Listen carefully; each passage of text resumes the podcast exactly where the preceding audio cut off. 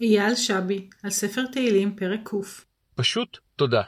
דברים לכבוד פרק ק בספר תהילים. פרק ק מעלה על נס את זבח התודה שמביא המאמין אל הקדוש ברוך הוא לאחר הישועה שזכה בה. כמו בפרקים קודמים שקראנו בספר תהילים, אין עניין לריבונו של עולם בקורבנות כמו חטאת ואשם, הבאים לכפר על חטאים שעשה האדם. קורבנות אלו עלולים להיות מעשה טכני גרדה, ללא משמעות אמיתית לאדם המקריב אותם, אלא מובאים אל המקדש רק כדי לצאת ידי חובה ולמרק את המצפון, כמו שלמדנו בפר... ברבים מספרי הנביאים. לעומתם, קורבן התודה, שעל פי רוב הפוסקים אינו חובה מדאורייתא, מגיע מן הנפש, מכיוון שהוא תוצר של שמחת הלב של המאמין על הנס בו זכה. מכיוון שכך, מנחה המשורר, עבדו את אדוני בשמחה, בואו לפניו ברננה.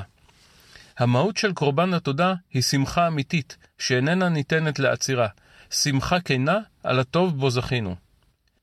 אבל תודה לבורא עולם, או לכל מי שנמצא לצידנו, מגיעה לא רק על ניסים, ישועות ותשועות. התודה ראויה להינתן על כל רגע של אושר, על כל מה שיש לנו בעולם הזה. שום דבר אינו מובן מאליו.